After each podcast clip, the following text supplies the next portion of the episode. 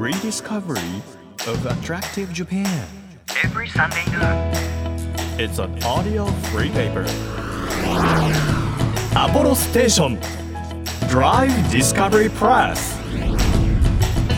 八月二十二日日曜日。時刻は十二時となりました。アポロステーションドライブディスカバリープレス編集長のホランチアです。この番組は日本全国さまざまな場所にスポットを当てまして普段気がつかなかった日本の魅力を再発見していく耳で聞くフリーペーパーです。皆さんにとって身近な地域からお気に入りの場所そして一度は行ってみたい土地まで魅力的なローカル情報をお届けしていきます。早速あのローカル情報届いていますのでお届けしたいんですけど栃木県の男性初恋物語さんからのメッセージです。前回の放送を聞いてかき氷あの取り上げてましたのでその放送で思い出したことがあります。私の高校時代に駅近くの焼きそば屋さんで夏になるとかき氷が食べられたんですがそのメニューにブルーハワイというものがありました。ブルーハワイって何？とお店のおじちゃんに聞いてみたらブルーハワイを知らないのかと言われ出てきたのがブルーハワイでした。栃木には方言の一つで「い」と「え」を逆に話す人がいるんです。それを言葉じゃなくメニューに書いてしまうなんて笑い。栃木ならではの面白くて美味しいお店でしたおじちゃん元気かなという話なんですがあの月曜から夜更かしでもその時は多分「え」と「い」を同じに発音する方で「えいえいおーえいえいお」っていう全部同じになっちゃうみたいなのを聞いたことがあったんですけどそれはあのおじちゃんだけが特殊なんじゃなくてもしかしたら同じ地域の方で地域的にそうだったのかもしれないですね。そうなんだ私これでちょっとあの夜更かしのおじちゃんに合点がいきました。ありがとうございます初恋物語さん。こんな風にですね皆さんからのお家の周りの楽しいお店や地元のいいもの情報をえご紹介していこうと思います。ドライブディスカバリープレス毎回さまざまな特別特派員の方をお招きしているんですが今回はですねデパート巡りの達人で放送作家でもあります。え寺坂直樹さんに来ていただきます。デパートをこよなく愛する寺坂さんにしかもラジオでその魅力を語っていただくということで、ね、非常に楽しみにしています。1ページ1ページ紙面をめくるように輝きあふれる日本各地の情報と素敵なドライブミュージックをお届けします。音のフリーペーパーアポロステーションドライブディスカバリープレス。今日もどうぞ最後までお付き合いください。アポロステーションドライブディスカバリープレス。この番組は出光興産の提供でお送りします。耳で聞くフリーペーパーアポロステーションドライブディスカバリープレス。改めまして編集長のホラン千秋です。毎週個性あふれる特派員の方をお迎えしまして魅力あふれる世界をご紹介しているんですが今日の特別特派員はデパートをこよなく愛する放送作家寺坂直樹さんですよろしくお願いいたしますこんにちは。よろしくお願いいたします。放送作家さんでありながら、はいデパートが好きすぎて本も出してしまうくらい。愛が溢れているという、はい。はい。本業は放送作家さんですよね本業は放送作家です。はい つもねこういうラジオ番組のなんかええ構成こういう流れですよっていうのを書いてくださって、はい。はい。今度はお話しされるいやー緊張しますね。本当ですえか、ーいつもはもう裏の方で嘘お嘘しゃべりになってるのを見てる方なので。じゃあまたちょっと違いますかね同じ部全然違います。これは食い気味の全然違いますが ちょっと生意気になっちゃう。いえ全然全然そんなことないです今日はあの大好きなねデパートについてあはい。いろいろ伺っていこうと思うんですけれども、はい。そもそも、はいデパートを好きになったはい。きっかけ、はい。一般の人がデパートって楽しいよねっていう以上の愛を持ち始めたきっかけってはい。何だったんでしょうか？僕はあの今40歳なんですが、はい。あの出身が九州の宮崎県で、うん。宮崎市の商店街に家があったんですよね。はい。で普通遊び場だったら公園とかそういうところでボール遊びとかするんですけども僕はあのもうデパートでその遊び場が。でデパートに行ってエレベーターに乗ってはい結構昭和の頃ってエレベーターガールが ガールという働く方がいたんですよね。い。ましたね昔はね。はい、はい。その方に挨拶をしたりして。はい。はい、でエレベーター上から下まで乗ったりエスカレーター上から下までこう行ったりして、そしたらなんか自然とデパートが好きになったっていう、なんか子供がはい。デパートでうろちょろしてると、はい、ね怒られそうなものですけれども。あの本当に僕3軒家の3軒隣が宮崎山形屋というデパートなんですよ、はいはい。だからも親も安心してて。デデパート一人で行っていいよ。ね。はい。デパート行ってくればっていう、はいはい。はあじゃあそこでこう自分の中でデパートへの愛を大きくして。そうですね。であの、まあ、宮崎からたまに旅行とかで、はい。福岡とか鹿児島とか行くと、うん。うんもっと大きいデパートがあるんですよね、そしたらあ日本全国いろんなデパートがあるんだなと思ってもう小学生の時から一人で日本中のデパートを歩き回るようになってまして、えーその魅力を見出すっていうのは、はい。どんなところが心を掴んだんですかね？けどやっぱり子供の時からですねあの1階の大通り側の正面玄関に入ると、はい夏のこの季節なんかはあのクーラーと革製品と化粧品の匂いが、わかりふわっときますよね。はい。うん。深呼吸したくなる気分になるんですよね。で1階はあのシャンデリアとかすごく天井がおしゃれだったり、はい華やかですよね、はい、でエレベーターもちょっと街のビルのエレベーターとは違うような豪華なあの仕掛けというかうんうん。デザインだったりとか、エスカレーターの光る感じとかですね、うんそれになんかこう楽しみを抱くようになりましたね。そうなんですね、じゃあ九州でまずは点々とってまず九州ですね、はいお隣の鹿児島県の山形屋っていうデパートうんうん。とか、熊本の鶴屋っていうデパートとか、あまりこう東京の方はなかなか知らないデパートだと思うんですけども、地元からはもう大変慕われてるデパートなんですよ。大分の常盤とか、うん。福岡の岩戸屋とか、そういうとこを転々としてあこの地方にはこういう特色があるんだとか。例えば普通デパートのチャイムってピンポンパンポーンとかですよね、はい。ただ大分の常盤はコーンっていう 鐘の音みたいな、えー、あのちょっとなんかなんですかね。あのおお寺みたいな感じ。そうお寺の感じなんですよ、はい。とかあのエレベーターガールさんでいうと例えばあるデパートだったら上へ参ります上へ参りますだったりするんですけど、はい。あるデパートだったら上へ参ります上でございますとか。えー、ちょっとした違いがあるんですか、はい、あとラジオ説明してですけど上に参りますのをこう右手をひ肘を90度に曲げて。90度に曲げるポーズもあれば横に行くポーズもある、あー手手の甲を前に見せるパタはい、ーンと、で親指を隠すポーズもあります。ああなるほどでね下もこう右横に下に参りますをやるポーズと正面に下を置くポーズもありまして、下を指す時のははい、下へ参ります。これは広島のそごうバージョンですけども、あいろいろあるんですね、はい、でご利用回数をお知らせくださいっていう言葉もあれば何回参りましょうかっていう言葉もあったりとか。そういういろんなデパートの エレベーター用語みたいなのもすごい楽しいなと思ってます。私もあの、こうエレベーターのね操作をされてるあのエレベーターガールと呼ばれた方々の、はい。あの声がすごく好きで、はい、あの3階でございます みたいな、ええ。すごい真似してはい。楽しんでました。はい、これが一番声がいいと思ったら大分の常盤デパートではい、「上参ります上参ります」っていうこの独特なあー。ありますね。声のパターンがあります。どんどん極端になってくるやつですよね。最初はきっとちゃんと聞こえたんだろうけども。しかもあのエレベーターが開くとですねはい普通はボタンがある横にいらっしゃるんですけど常盤デパートは扉が開いた正面に立ってるんですよ。で正面でお辞儀をして上参りますって言うんですねでよく見る床を見るとはい。そのエレベーターの操作盤のところと正面のところの床がすり減ってるんですよね。え行き来してるから。ヒールのところでもう擦れててそういうのであ時はすごいなと思うんですよね。確かにねそういうちょっとしたところで、えあこの方のきめ細やかなそうですね。ねこのおデパートのおもてなしとかそういうことがわかるっていう。そうなんただ最近は顧客サービス係の方はエレベーターにはもう乗らなくなって、はいはいその代わりインフォメーションだとか、うん。あと手話を皆さん勉強されてあそういうふうにお客さんにこう案内したりとかですね、はいはい。うん、そういう係も皆さんされてますね。あ。ー。え今ねその紫のデパートという本が目の前にあるんですけれども、はい。はい。これあの2009年に出版された本ではあるんですがはい。だからこの中に書いててなくなってしまったデパートもー大変多くございます。悲しいんですけど。そうですよね、はい。だとは思うんですが、え私も本当にあの都内というかはい。東京都、うん。まあ有名なのでこう大阪の方とあかはい。関西の方でしか知らないのえで、日本全国のデパートの魅力みたいなものを見ていきたいんですけど、うんはい。はい。ワクワクするっていう意味で言うと、はい。寺坂さんははい。どの百貨店デパートがはい。一番ワクワクしますか？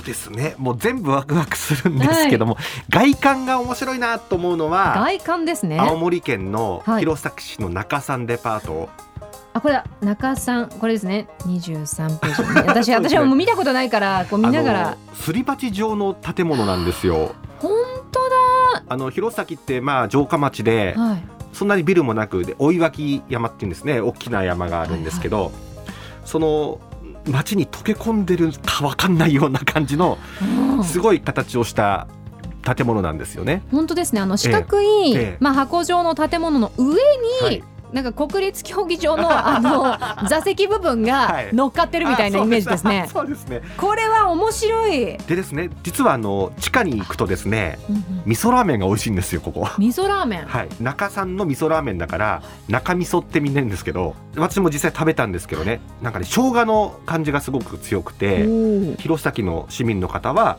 ここでデパートで買うものもするんだけど味噌ラーメンだけを食べに行く人がすごい多いんですって。えー今でも食べられる今でもあります中味噌。中味噌。はいこれはぜひ食べていただきたいなと思いますね。やっぱり食がねやっぱり大事ですよね。そうですね、ええ。なんかあのその味の思い出もありますしね。そうですね。食でいうとねあの盛岡市のね、はい。岩手県のあの川徳デパートっていう本には載ってないんです乗ってけどないんですね。ここの地下のジャージャー麺が美味しいんですよ。おお、ええ。結構麺お好きですね。麺大好きですね、えー、大抵デパートは麺ですね。あ麺ですか。やっぱり早く食べれるみたいな。あはい、あのちょっと南下してきて、はい、関関まあ都内は結構ね有名なお店あって皆さん行ったこともあると思うので、え東京以外えで、うん。もう少し南下してきて、うん。何か特徴のある百貨店がありますか？そうですね。もうねいろいろあるんですけどねその屋上っていう意味ではですね、はい、えー松山四国の松山。の伊予鉄高島屋っていうのがあるんですけど157ページ参ります157ページでございます。す。あの観覧車があるんですよ。あ本これクルリンって言うんですけど当これ今もありますよね。今もあります。あのねお天気カメラで映ってます、映ってる映ってる。であのか、まあ、各地にお天気カメラあるんですけど、はいはい。この観覧車だけははい。やっぱ覚えてるんですよね。え建物の上に観覧車っていう驚きがあるから、はいああこれ伊予鉄高島屋さんだったんですねよ。これあの松山の一番の繁華街ではい。あの伊予鉄道の松山市駅という駅の上にあるデパートなんですねでそれで何かこうデパートにただ買うだけじゃなくてはい人が集まるような仕掛けを作りたいということであの建て替えというか新しい新館を作るときに、うんこの観覧車というのを作ってである仕掛けがありましてねはい。ちょうど一番高いところが松山城向かいの山の上に松山城がその天守閣の高さと同じなんです。そういう風に作ってあるんですよ。じゃあこう目の前にはい。自分の目線はでい。天守閣をそうなんです。見ることができると。ははい。そうなんです。あそれは結構なんかアトラクション感も強そいうでね。ですすね。あのデパートの屋上から乗るっていうのが非常に楽しいですね。え。あの屋上の遊園地的な、遊具的なものってもうどんどん減ってきちゃってえますよね。本当にどんどんどんどん減ってますね。地方に行くとたまにあったりするんですけど。そうあのパンダの乗り物とかあるじゃないですか。またぐやつ。あれありますそういうやつ。300円ぐらいかかるの。はい。でも小さい時は100円しか親がくれないわけですよ。絶対乗れないから動かないパンダに、はい。あの他のお客さんがいない時にですけど、ええ。またがって、え。あの動いてるつもりで遊んでたな。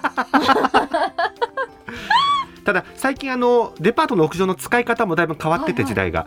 あの広島の福屋八丁堀本店というデパートがあるんですけど、そこの屋上はなんて言うんでしょうねパブリックスペースっていうのかなその町の公民館みたいな風に使ってくださいと屋上を、はいはい。だから日曜日の朝にヨガ教室をやったりとか青空の下で書道教室をやったりとかなんかあの自由に使っていいですよっていう試みをしてるんですよね、そうなんだ。うん、だから公園みたいな役割で街の真ん中ですし、はいはい。まあ安全ですしねデパートの屋上って、そういう使い方をしてるところもありますね。ああそういうふうになんか独自の取り組みを行うことによって、まあ、うんお客さんが来てくれて、ねより愛される場所になって、まあそうですね。さらには生き延びるっていうところにもね まさにそうですね。つながるんでしょうね。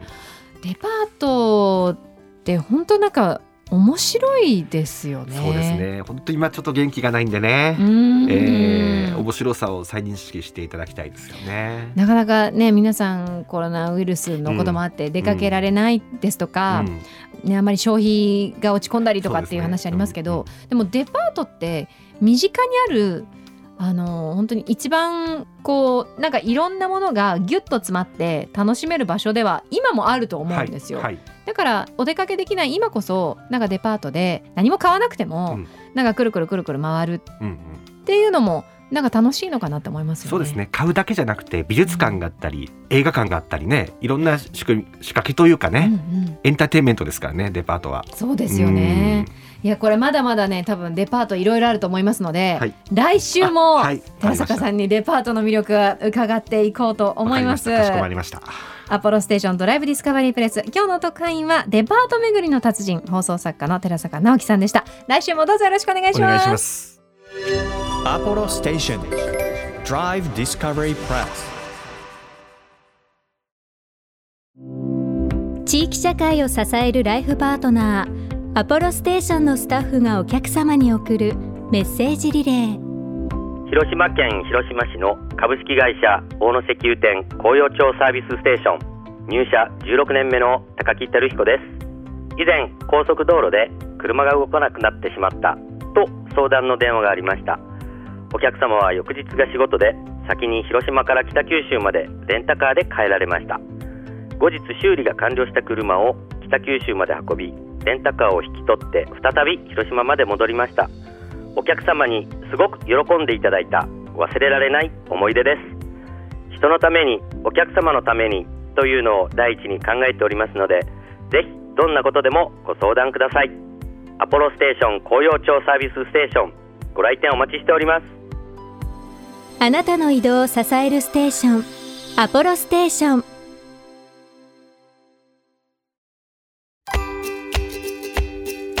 東京 FM からホランチャキがお届けしてきました。アポロステーションドライブディスカバリープレス。今日はデパート巡りの達人で放送作家の寺坂直樹さんをお迎えしました。ね、小さい頃からすぐ近くにデパートがあったっていうところからデパートの魅力に気づいて日本全国のデパートを巡ってらっしゃるということなんですけれども本当にもうデパートって確かにワクワクしますよね。あのもちろんいろんなショッピングセンターあるんですけれども百貨店デパートならではのなんか空気感とかなんかちょっと自分がエレガントになった気持ちとかああるなと思って。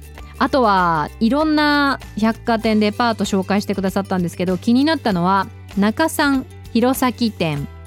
あの中味噌味噌ラーメンが味わえるということなんですけれどもあの今本を読みながら 確認してます。ガイドブックにはほとんど紹介されていない穴場グルメというふうに寺坂さんのね本には書いてあるんですけどこれ私行きたいなと思いました。やっぱり食って大事ですね。あの皆さんもちょっとこう日々のお出かけなかなかできないという方も多いと思うんですけれどもあのドライブして皆さんで百貨店でちょっと美味しいものを買って帰るだけでもワクワクしますしぜひこの夏量を取りに行くのもいいかもしれません。アポロステーションドライブディスカバリープレス。リスナーの皆さんにもですね番組専属リスナー特派員としておすすめの場所やお気に入りの景色情報をいただいております。いつも私の街のいいもの情報として番組サイトから投稿していただけます。あと SNS でもハッシュタグ DD プレスアルファベットで DD でカタカナでプレスというふうにつけて投稿していただきますと私たちチェックしますのでぜひぜひたくさん、えーつぶやいてみてください。さらに情報をお寄せくださった方の中から毎月3名様に番組セレクトのとっておきプレゼントをしているんですが今月はそうめんです。高級そうめん白龍をえプレゼントいたしますのでこちらもえメッセージを添えて番組ホームページからご応募ください。さらに月替わりで注目のイラストレーターの方に手掛けていただいています番組オリジナルステッカー。これは毎週5名様にプレゼントしています。で今月は、えーロミさん。可愛い女の子のイラストが大人気ということで毎月変わっているのでぜひ先月もらったけど今月も欲しいという方応募してみてください。ステッカー希望というふうに書いてもらえると嬉しいです。さらに番組ではドライブで聴いてほしい Spotify のオリジナルプレイリストも配信中ですのでこちらも DD プレスというふうに Spotify で検索してもらえると聴けると思います。日本全国さまざまな場所にスポットを当てて日本の魅力を再発見していく耳で聞くフリーペーパーアポロステーションドライブディスカバリープレス。お相手は編集長のホラン千秋でした。バイバーイ。